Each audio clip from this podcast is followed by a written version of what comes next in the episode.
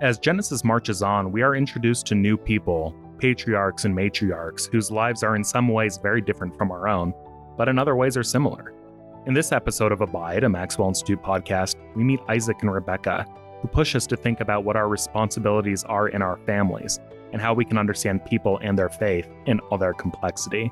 My name is Joseph Stuart. I'm the public communications specialist at the Neal A. Maxwell Institute for Religious Scholarship at Brigham Young University.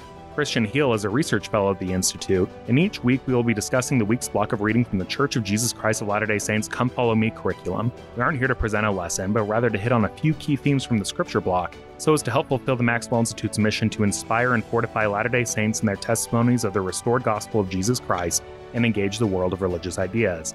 Today, we are joined by one of our research assistants, Carolyn Lowman, an ancient Near Eastern history and Hebrew Bible major here at BYU from Southern California. After Carolyn graduates, she plans to be a seminary teacher. Welcome, Carolyn, to Abide. Thanks for having me. It is our pleasure. Now, Kristian, we're looking at Genesis 24 to 27 today. What's going on in these chapters? Abraham, who's been our companion for the last few episodes, recedes into the background in this week's reading. Yes, we learn that he remarries and has a large family with his new wife Keturah, presumably a daughter of the Canaanites. And we also hear briefly about Ishmael's posterity, but this is now the story of Isaac, son of Abraham. Abraham is certainly generous to the other sons sired by concubines, but he ultimately sends them away as they grow up and willed all that he owned to Isaac. Perhaps he wanted to avoid the kind of infighting over position and power that will shape the stories of his grandchildren and great grandchildren. Abraham's last act is to ensure that his chosen bloodline stays within the clan. So he commissions his faithful servant, by covenant, to get a wife for his son from the land of Abraham's birth. The story that follows is a beautiful and exemplary illustration of the faithfulness of this unnamed servant. It may seem odd that Abraham and his immediate posterity keep returning to this land that he had been told to leave in order to find wives for their children. Abraham seemed to be aware of the dangers involved in returning at least he made it clear that his servant should not let his son Isaac go there for any reason. Nonetheless, this little corner of Mesopotamia, where his extended family lived, produced four remarkable women Sarah, Rebekah, Rachel, and Leah, who are mothers and examples to the house of Israel forevermore. We do them a disservice, however, if we recast them according to our own expectations of exemplarity. Instead, there may be value in letting their stories teach us about the virtues of remarkable women. Isaac and Rebekah's life, interactions, and prosperity are described in Genesis 26. The cycle of life repeats itself as they negotiate barrenness, famine, family, fear of being murdered for having a too beautiful wife, and the realpolitik of living peaceably in a world of competing clans and interests. Importantly, Isaac is visited at least once by the Lord, who reassures him and then promises to bless him and his offspring for the sake of my servant Abraham. In chapter 27, the drama that began in Rebekah's womb and that was foreshadowed in the revelation that she received from God about her twins is now played out in one urgent moment. In this compelling episode, the covenant and promise of Abraham's posterity hangs in the balance. Thanks for that summary, Kristian. I'm really intrigued by the unnamed but faithful servant. I confess this isn't something I had picked up before. What do we know about this servant? This is a, a character who has really struck me this time round as I've uh, read through these stories again and again. So, Genesis 24 is one of three famous Old Testament stories in which the a future spouse is first met at a well. The other two are the stories of Jacob and Rachel in Genesis 29 and the story of Moses and Zipporah in Exodus 2 15 through 22. This is a type scene, to use Robert Alter's useful phrase, and as such, it has certain features, which he describes as travel to a foreign land, encounter there with the future bride, at a well, drawing of water, hurrying or running to bring the news of the stranger's arrival, and a feast at which the betrothal is concluded. The version that we find in Genesis 24 is the most elaborate, with its slow, stately progress with extensive use of dialogue, and above all, its very elaborate use of the device of verbatim repetition, to quote Robert Alter's The Art of Biblical Narrative. One scholar has called this chapter the wooing of Rebekah, but that seems somehow inapposite. For starters, one thing that's special about this chapter is that the wooing is done vicariously. But the story is not really about wooing at all, it seems to me. Rather, the purpose of the story seems to be, in large part, to introduce us to Rebekah, who Ellen Davis, a brilliant scholar of the Old Testament at Duke University, considers the most developed character among Israel's matriarchs. The story also celebrates the character of Abraham's faithful servant. Carolyn is going to talk about Rebekah in just a moment, so I'm going to focus in this episode on Abraham's servant. What an intriguing character we have here.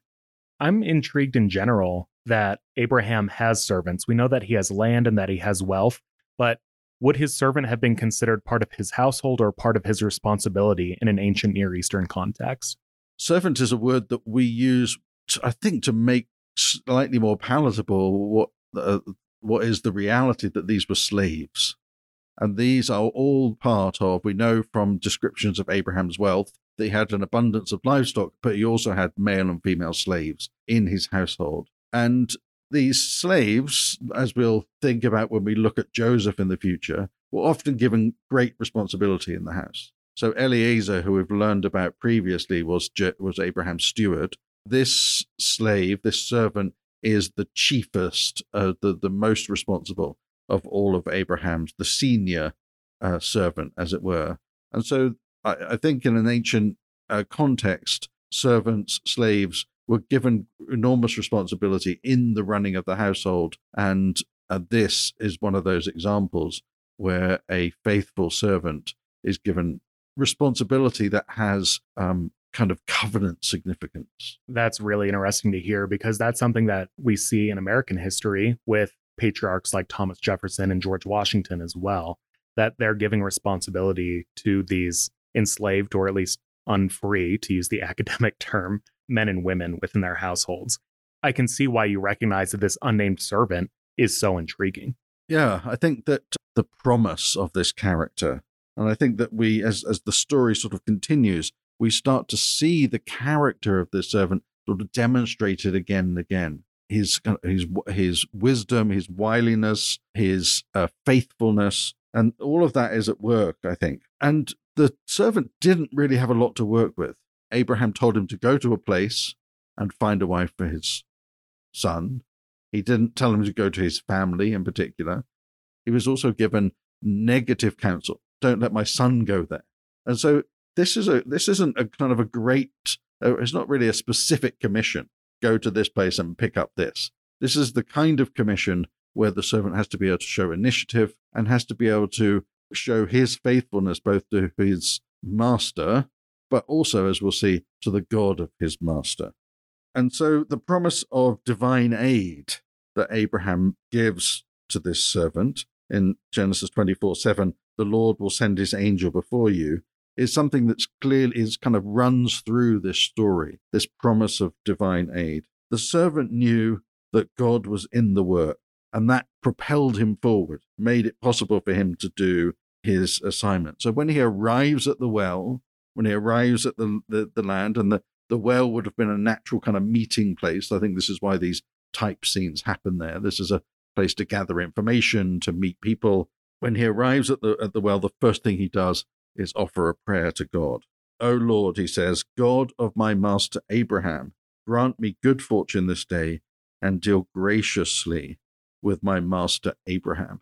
And so we notice here the servant negotiating with God, praying with God, but invoking Abraham's faith. And so there is this interesting kind of vicarious relationship. He, uh, on the one hand, he's acting on his own behalf, using his initiative, but in appealing to God, it's Abraham's faithfulness and God's relationship with Abraham, which has been proven time and time again, that is invoked in this moment. That seems really important to me that God doesn't only answer the prayers that we offer because of our own faith, but because of those who are also praying on our behalf, those whose service we are serving.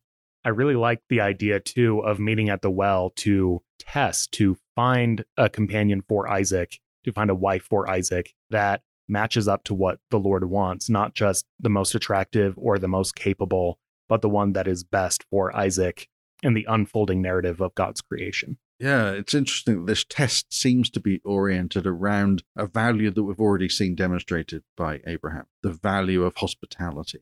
We want the servant to devise as a test, which in some ways an, uh, is an almost impossible test, but he is able to stand and see this test being fulfilled. And as he does, he again, he's thinking of his relationship. He's not thinking of his own success.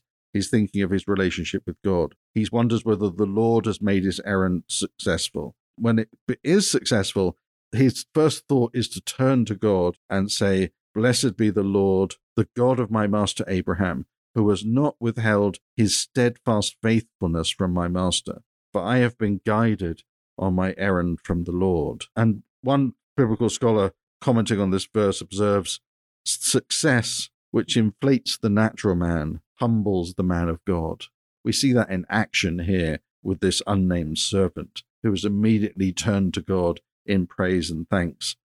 I'm struck too in the text that it says his steadfast faithfulness, not merely his faithfulness, because we are at a premium for space, because it's difficult to get these records down, every word matters. What do you see in the word steadfast that we can learn from this? I really this this really kind of struck me as a, a kind of an interesting way to describe God's relationship with Abraham. That he is treated with Hesed and with Emet. In the King James Version, this is mercy and truth, a sort of a literal tra- translation in the Jewish Publication Society that I'm sort of using, translation that I'm using in, in this episode, It God's steadfastness and faithfulness. Other people translate it, Robert Alter, as steadfast kindness, Gordon Wenham as faithful loving kindness, John Goldingay as committed truthfulness. We find this combination in the Psalms, for example, in Psalms 40, 11 and 12, and Psalm 57, 4, suggesting perhaps that the servant's prayer is echoing a liturgical phrase. But I think what is important is the, these attributes of Hesed, loving kindness, and Emet, faithfulness, are ones that God shows to all those with whom he has a covenant relationship. I like that you use the phrase liturgical, but for those who may have forgotten mm. what we explained in a few episodes ago, how would you explain what liturgical phrase is? So, what I mean by a liturgical phrase is something that would have been heard in, in Sabbath worship or in temple worship. This is the language, and we, we find it in our own tradition where the language of prayer or the language of rituals or the language of our hymns come in and kind of invest and become part of our speech. And so that's what I think is possibly one of the things that's happening here. Now, in retelling this commission, this faithful servant approaches Rebekah's family, as would have been the custom at the time, and we learn more about Abraham's promise of divine aid. Abraham promised the servant that the Lord, whose ways I have followed, will send his angel with you and make your errand successful. As he's telling Rebekah's family this, he's able to convince the family of the righteousness of their proposal. Is there a significance to this meeting of the servant with the family? Or what else can we learn from this episode? I think what we see here is a, is a lovely pattern of seeking the Lord's aid, experiencing the Lord's beneficence, and then wanting to tell other people about that experience. And I think that we see that happen. We also see in this moment with with with Rebekah's family that part of the reason that he is doing this, I think, is to help them understand that God is at work in this moment. Now, there's another dynamic happening here, which we haven't really spoken about, and we have to be, kind of mindful of, and that is the dynamic of Abraham's prosperity, which clearly seems to have piqued the interest of perhaps Laban most. And Laban's going to come into the story. So we're, we're sort of thinking in the future about Laban's potential greed that seems to be motivating and his wiliness that seems to be motivating some of his actions. But I think it's worth focusing on this this fact that the, the servant is emphasizing that, that God is in the world. And so ultimately, what we've seen here in Genesis 24 is a beautiful and complex story. Its narrative art is brilliantly explicated in Meir Sternberg's The Poetics of Biblical Narrative for those who want to sort of understand it more fully. But from the servant's perspective, there was difficulty, there were problematic characters to negotiate, there were chances for failure. But what maintained this servant on his errand was his confidence in the steadfast faithfulness of the God of Abraham. He knew that God was in the work and that God would work through him in that moment, and that that is the thing that would make all the difference. I find it really beautiful too to recall that the servant repeatedly says, or at least it stuck out to me repeatedly, that God is in the work. And that's something that can reassure me when I'm not totally sure that I'm doing what I'm supposed to be doing. Yeah, I think I found sort of personal solace, I think, in the principles that come out of a story like this. We often sort of wrestle with difficulties in our faith and especially in our faith communities, problems in the church, problems in our ward. And the thing that I come back to and find myself sort of falling back to to remind me of what where the ground is, is my conviction that God is in the work here in my own sort of religious community in the Church of Jesus Christ of Latter day Saints. And nothing is more important to me than that. And there are lots of things that are contending to be more important than that, right? Problems, the kinds of things that are dealt with in the gospel topics essays. But for me, this kind of gra- the grounding belief is that I've seen God in action in my life and that he really does send his angels before us to make our errand successful. So let me give one example when uh, Vicky and I moved here with our four children um, in 2000, we were invited to come to BYU for, for work, uh, but we didn't know. We had our plane tickets. We, we were coming to work. We had no idea where we were going to live. We had no idea where we should be looking to live. We had no ideas what schools we should be looking at, who's going to teach our children music, what's going to happen. And we didn't even know how to answer those questions. And we were worried about this, and Vicky was worried about sort of moving to America in the first place. And a couple of weeks before we were due to leave, we went to Oxford to visit some friends, and Vicky shared her testimony and shared her concerns in Relief Society. And a wonderful sister came up to her whose um, husband was there in Oxford on a sabbatical and said, Talk to me afterwards. And she then said, Come and stay in our house when you arrive use that as a base, go and look for accommodation in this area, send your children to this school. These are the music teachers that we've found to be sort of most awesome. And my wife came away from that moment reassured. We had some sense of where we were actually going to be. One of their children came in and, and sort of helped us that was staying in the house, kind of helped us negotiate, get food and negotiate sort of things when we first arrived. And this was just a wonderful moment that we retell in our family of God preparing the way before us and showing us that kind of God was in this work, in this moment, in us moving and coming here. And that's something which I really, it's those kinds of experiences. And we don't need to have too many of them in our lives to be reminded that God is all the way in our lives. And I find that to be, and this, that's why this chapter is sort of uh, particularly poignant for me, I think, increasingly. Another person like Vicky who showed her faith in bearing testimony and in finding answers from the Lord comes in the complex character of Rebekah. Thank you so much for sharing that, Kristian, and love the example of your dear wife, Vicky, acting as a righteous woman and sharing her testimony, and then another righteous woman being so generous with what she has to offer. And another faithful and generous woman that we learn of in the book of Genesis is Rebekah. Carolyn, what should we know about Rebekah?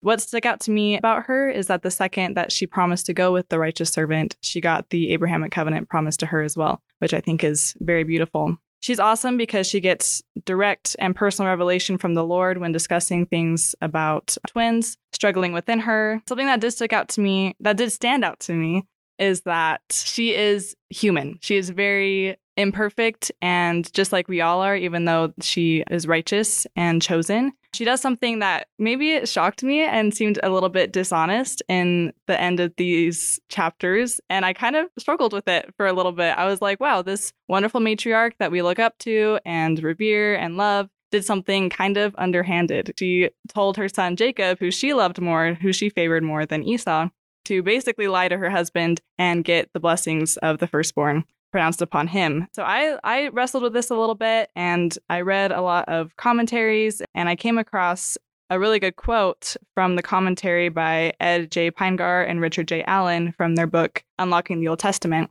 It says, The Lord knew of Esau's weakness, as did his mother. Hence her strategy to ensure that the commission of the Abrahamic covenant would devolve upon her more faithful son Jacob. Such was the design of the Almighty. Rebekah was not acting out of cunning or deception, but in accommodation with the will of the Lord. That stood out to me a lot. It made me think differently about Rebekah. It made me think that maybe she wasn't being dishonest. Maybe she was doing what she thought she needed to do to further the will of the Lord. I think that we can also think about Rebekah. She's not going through this in some sort of Machiavellian way to accumulate power. It's that she knows what is best and has received revelation that that's what it's for. Speaking from experience, just because something is right doesn't mean that it doesn't come with personal fallout or that it doesn't, or that it's not accompanied by feeling uncomfortable with what you're being asked to do. And that was something I was struck by in reading this is what was Rebekah's relationship with Esau like after this experience? Isaac and Jacob, maybe the narrative focuses more on them, but I can only imagine how much work it took to rebuild a relationship with Esau. And I think that this is something that we see is common with many women in the scriptures, especially in the Old Testament. They're righteous, but they're given difficult decisions to make and then difficult actions to to go forward with. I think about that a lot with Eve partaking of the fruit. Obviously something that the Lord commanded her not to do, but she did what she needed to do to further the will of the Lord and it was a sin. It was the number one, the first sin, right? I also think about Esther, who needed to save her people, but it had to come with a great personal sacrifice. She even says, If I perish, I perish. I think about that a lot with these incredibly righteous women who are willing to do anything to be obedient. I think a lot of the Abrahamic covenant is with a unity of a man and a woman being righteous together.